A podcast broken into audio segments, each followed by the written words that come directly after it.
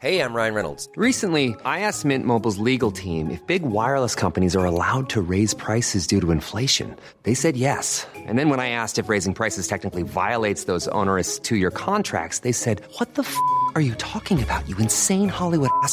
So to recap, we're cutting the price of Mint Unlimited from $30 a month to just $15 a month. Give it a try at mintmobile.com slash switch. $45 up front for three months plus taxes and fees. Promo rate for new customers for limited time. Unlimited more than 40 gigabytes per month. Slows. Full terms at mintmobile.com. Bonjour, je suis Claudia Prolongeau et vous écoutez Crime Story, le podcast de faits divers du Parisien. Décidément, ce sont les faits divers et leurs conséquences qui ont la vedette aujourd'hui. Des restes humains ont été retrouvés sur la propriété. Le préfet de la région Corse a été assassiné de plusieurs balles dans la tête ce Un soir. couple et ses quatre enfants ont donc disparu. L'enquête s'oriente aujourd'hui vers un geste criminel. Chaque semaine, je vous raconte une grande affaire criminelle en m'appuyant sur l'expertise du chef du service police-justice du Parisien, Damien Delseny. Bonjour Damien. Bonjour Claudia. Aujourd'hui, nous allons raconter l'histoire de l'enquête sur la mort de Katel Béréouk, une jeune femme de 19 ans retrouvée tuée chez elle en 1995. Oui, une affaire très mystérieuse qui va connaître un rebondissement 23 ans après les faits. Katel Béréouk a 19 ans. Elle a les cheveux châtains ondulés, les yeux foncés, et c'est une étudiante brillante. Elle fait des études en Hippocagne, la première année d'une classe préparatoire littéraire, à Paris. Mais elle ne va pas très bien en ce moment, et c'est la raison pour laquelle Katel est revenue vivre quelques semaines chez ses parents avec son petit frère Yann, dans le Val d'Oise, à Auvers-sur-Oise. C'est une petite commune de 6000 habitants, à environ 30 km de Paris, sur les bords de l'Oise, calme et très connue pour être la patrie des impressionnistes. Le jeudi 11 mai 1995, quand Yann rentre du collège en fin d'après-midi, il est environ 17h30. Il pousse la porte du pavillon familial, situé au 8 rue Marceau, et appelle comme d'habitude sa sœur, qui est à l'étage. Elle ne répond pas. Au bout de quelques instants, il monte, constate qu'elle s'est fait couler un bain, mais qu'elle n'est pas là. Dans la baignoire, l'eau est encore tiède. En se dirigeant vers l'escalier pour redescendre, le petit frère aperçoit enfin la jeune femme. Dans l'entrebâillement de la porte de la chambre parentale, il voit ses jambes, couchées sur le lit. Il pense qu'elle se repose et descend l'escalier pour s'installer dans le salon et regarder à la télé l'émission Hit Machine sur M6. Vers 18h15, Yann commence à s'étonner que Catel dorme encore. Il remonte à l'étage. Depuis le couloir, il constate que sa sœur n'a pas bougé du lit de leurs parents, sur lequel elle est couchée. Il pousse la porte de la chambre et se fige. Sur le lit, Catel ne bouge pas. Elle est à moitié nue. Son legging est serré autour de son cou. Elle ne respire plus. Yann appelle les secours. À 18h30, trois pompiers arrivent sur place. Ils se précipitent sur le corps de la jeune femme et défont difficilement le double nœud qui serre le legging autour de son cou. Pendant quelques minutes, ils tentent de réanimer Catel, en vain. À 19h, un médecin constate la mort de Catel Béréouk. D'après la rigidité cadavérique, il estime qu'elle est survenue 6 à 12 heures avant la découverte du corps. Le médecin note aussi que Catel ne porte aucune marque de coup ni de violence. L'ongle du majeur de sa main gauche est cassé, mais à ce stade, cela ne permet pas d'établir quoi que ce soit. Damien, la famille de Catel Béréouk, ce n'est pas n'importe quelle famille dans cette petite commune. Non, parce que c'est des gens, alors plutôt discrets, mais euh, le papa de Catel est un conseiller municipal euh, proche du maire Jean-Pierre Becquet. Donc voilà, dans une commune comme ça, c'est quelqu'un qui forcément est connu et sa famille aussi. Le lendemain, l'autopsie confirme une mort provoquée par strangulation. Oui, par strangulation, alors par asphyxie consécutive à une strangulation. Ça veut dire qu'effectivement, ce legging qui est retrouvé noué autour du cou de Catel a servi à l'étrangler. Le seul problème qui permet pas d'aller beaucoup plus loin, c'est que ce fameux legging et ce fameux nœud, ils n'ont pas été retirés par les gendarmes ni par quelqu'un de la police technique ou scientifique, il a été retiré par les pompiers. Les pompiers, quand ils sont les premiers à arriver sur les lieux, et c'est souvent le cas, ils ont tenté une manœuvre de réanimation sur Catel Béréouk. Euh, ils ont constaté qu'effectivement, elle était euh, inanimée, qu'il n'y avait plus de battement cardiaque, mais ils ont quand même tenté quelque chose. Le seul problème, c'est qu'en faisant cette manœuvre, ils ont eux-mêmes retiré le double nœud et le legging qui enserrait le cou de Katel Bereuk. Donc c'est pas optimal parce que en théorie, on dit toujours que bah voilà, ces manœuvres-là, il faut pas les faire quand on est secouriste. Alors vous me direz, est-ce qu'il faut euh, tenter de sauver quelqu'un ou préserver une scène de crime? Ça c'est un débat, mais, mais en tout cas là, en l'état, ce geste des pompiers qui a été de défaire ce qui était la pièce euh, à conviction importante euh, de ce meurtre, ça a été forcément privé ensuite les enquêteurs de constatations un peu plus objectives sur comment était fait ce nœud et ce qui pouvait avoir été fait par Catel elle-même. Et donc on peut à ce moment-là valider l'hypothèse d'un suicide. Ou est-ce que c'est impossible qu'elle ait elle-même conçu ce dispositif, conçu ce nœud, qu'elle ait serré elle-même? Il y a des suppositions mais le fait d'avoir euh, fait disparaître en quelque sorte cette preuve, les pompiers ont, privé euh, objectivement les enquêteurs de cette pièce. Est-ce que l'autopsie révèle d'autres éléments intéressants? Non, si ce n'est encore une fois qu'il y a euh, absence de lésions de violence, c'est-à-dire qu'il n'y a pas eu de, lutte, il n'y a pas eu de bagarre, elle ne porte pas de coups sur le corps. On l'a dit, il y a cet ongle qui est cassé sur un, doigt de sa main, mais on n'est pas en capacité de savoir si elle se l'est cassé ce jour-là ou plusieurs jours avant. Et au niveau des examens qui ont été menés au niveau gynécologique, etc., il n'y a pas de présence de spermatozoïdes ni dans l'anus, ni dans le vagin, ni dans la bouche. Donc il n'y a pas de, preuve euh, non plus euh, factuelle d'un rapport ou en tout cas de quelque chose qui, aurait, qui aurait trait un rapport sexuel avant son décès. Et le médecin légiste, il va rajouter un dernier détail dans son rapport. Il va dire que selon lui, alors avec forcément un laps de temps, euh, une marge d'erreur euh, possible, mais que pour lui, le décès, il est survenu vers 10h le matin du 11 mai. Sous les ongles de Catel, on retrouve un ADN. Oui, alors c'est un ADN qui est à ce stade évidemment inconnu. Tout ce qu'on sait, c'est qu'il correspond à celui d'un homme, dont le groupe sanguin est le groupe O. Euh, mais pour autant, le laboratoire de Lille qui a extrait ce prélèvement et qui l'a traité euh, n'est pas capable de dire si euh, cet ADN il est présent sous les ongles de Catel depuis le 11 mai ou depuis quelques jours ou quelques semaines auparavant. Dans la maison, les enquêteurs ne trouvent pas d'autres éléments permettant d'en savoir plus sur ce qui a pu se passer. Aucun désordre n'est constaté, aucune trace d'effraction non plus. Il y a ce bain qui était encore tiède. Mais à ce stade, les enquêteurs ne peuvent en déduire quoi que ce soit. Le petit frère de Catel, Yann, dit que la porte du garage était fermée, mais qu'elle n'était pas verrouillée. La porte de la cuisine et la porte-fenêtre à l'arrière de la maison, elles, étaient ouvertes comme d'habitude. À première vue, Rien d'anormal donc. Des agents de la police scientifique relèvent toutes les empreintes qu'ils peuvent trouver dans la maison des Béréouk. Dans la chambre de Yann, le petit frère, les enquêteurs trouvent un préservatif noué, renfermant du sperme, ainsi que deux emballages de préservatifs. Le sperme est bien celui de Yann, et les deux emballages ne comportent pas de traces de l'ADN de la victime. En revanche, des traces du même lubrifiant que celui des préservatifs sont prélevées sur le corps de Katel Béréouk.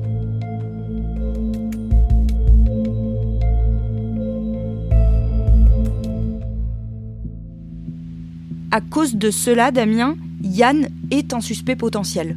Oui, alors à cause de cela et à cause d'autres éléments un peu habituels dans une enquête. D'abord parce que Yann, c'est celui qui a découvert le corps et le, découvreur d'un corps figure toujours parmi les suspects.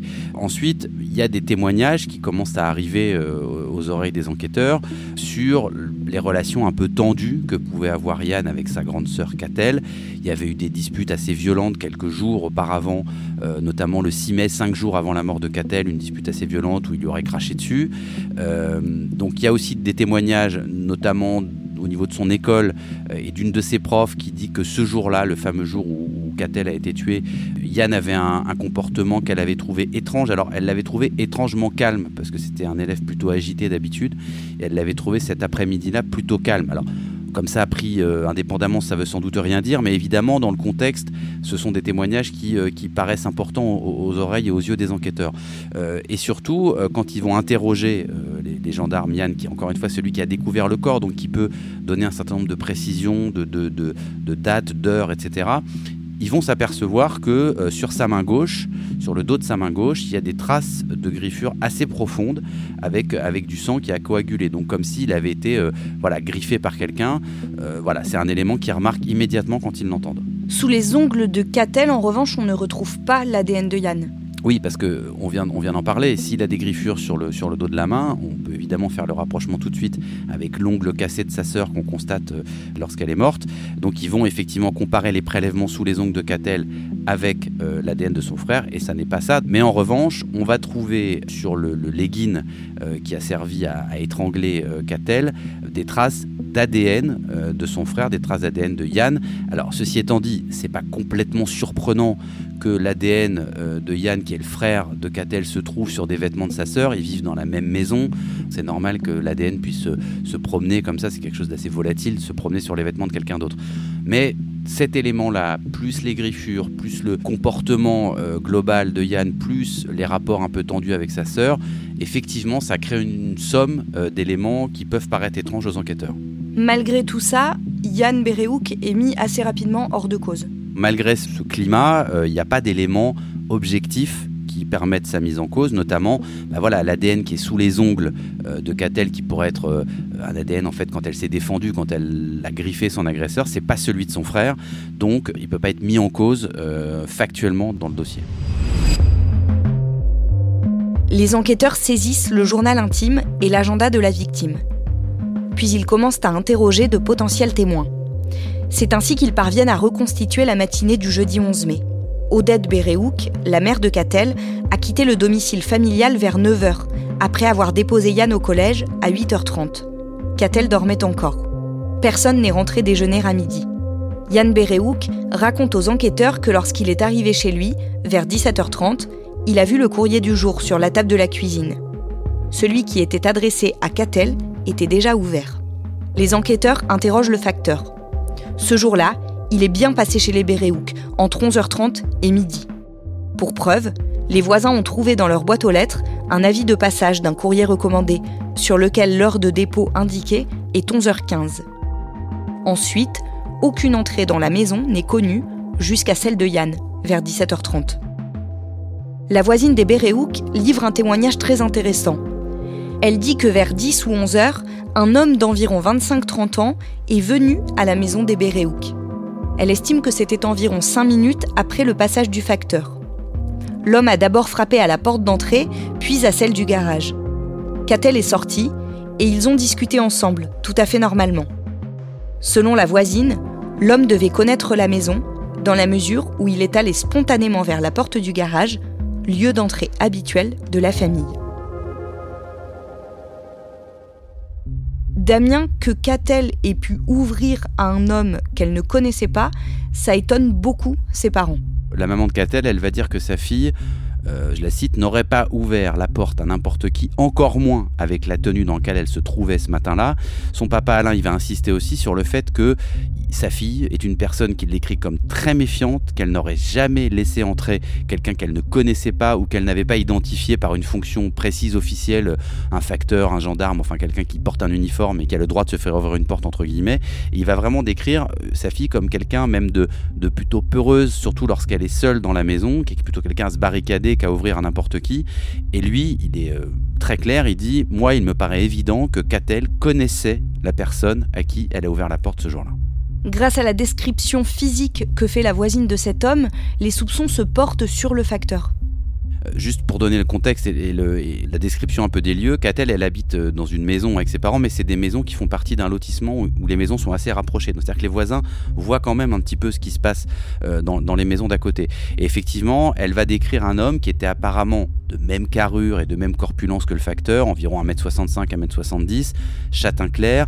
Elle dit aussi, cette voisine, qu'il y a eu environ 5 minutes entre le passage du facteur, qui n'a d'ailleurs pas pris le chemin habituel de sa tournée, il l'a fait à l'envers de d'habitude et donc 5 minutes entre la tournée du facteur et la venue de cet homme qu'elle a aperçu devant le domicile des. Alors c'est une piste évidemment sérieuse, l'ADN de ce facteur va être prélevé et comparé à celui qui se trouvait sur la scène de crime, mais ça va le mettre définitivement hors de cause puisque ça n'est pas son ADN qui est sous les ongles de Catel et il n'y a pas non plus l'ADN du facteur dans d'autres pièces de la maison. Les enquêteurs entendent tour à tour tous les proches de Catel, il dresse le portrait d'une jeune femme très fragile. D'après son entourage, Catel avait des tendances suicidaires. Quelques mois avant de mourir, elle avait raconté à ses amis avoir tenté de se suicider à trois reprises. Il pense même qu'elle aurait pu mettre en scène sa propre mort. Catel allait très mal, notamment suite au décès de son petit ami, Rudy, dans un accident de voiture, qu'elle avait annoncé à ses amis et sa famille à l'automne 1994. Les proches de Catel sont formels. Cet événement avait largement participé à dégrader l'état de la jeune femme, qui était déjà très déprimée et souffrait d'un grand manque de confiance en elle.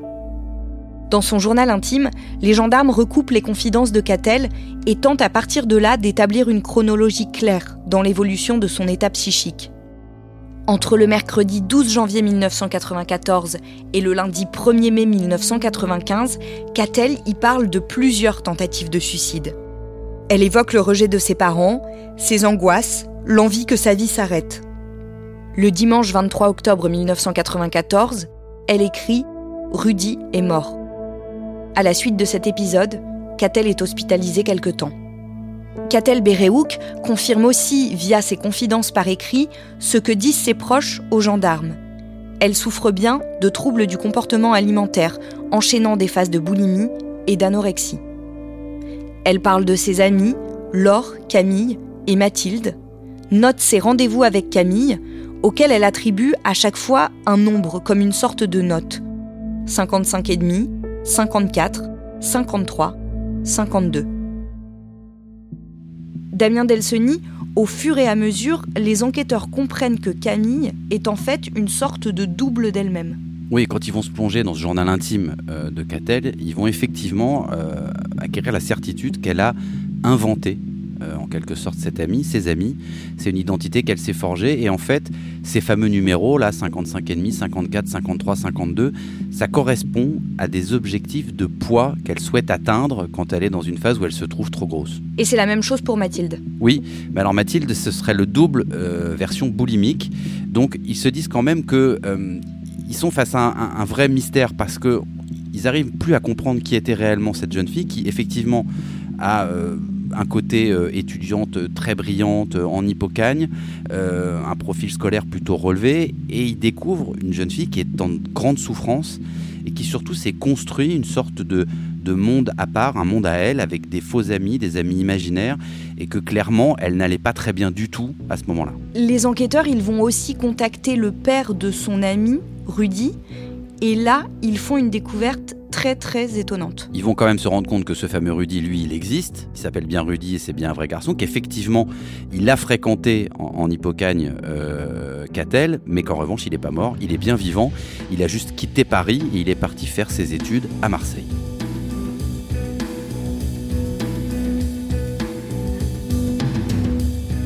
Vous venez d'écouter le premier épisode de Crime Story consacré à l'enquête sur la mort de Catel Béréouk. Suite et fin de ce podcast dans le deuxième épisode, déjà disponible sur leparisien.fr et sur toutes les plateformes d'écoute.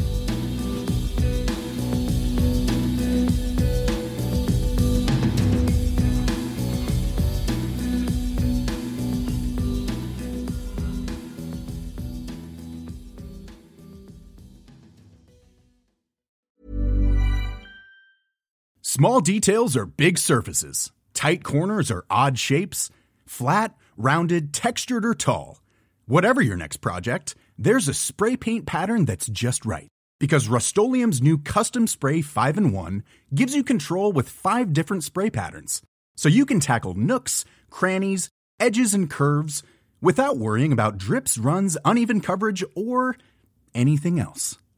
Custom Spray 5 in 1. Only from Rust Planning for your next trip? Elevate your travel style with Quince. Quince has all the jet setting essentials you'll want for your next getaway, like European linen, premium luggage options, buttery soft Italian leather bags, and so much more. And is all priced at 50 to 80% less than similar brands. Plus, Quince only works with factories that use safe and ethical manufacturing practices. Pack your bags with high-quality essentials you'll be wearing for vacations to come with Quince. Go to quince.com slash pack for free shipping and 365-day returns.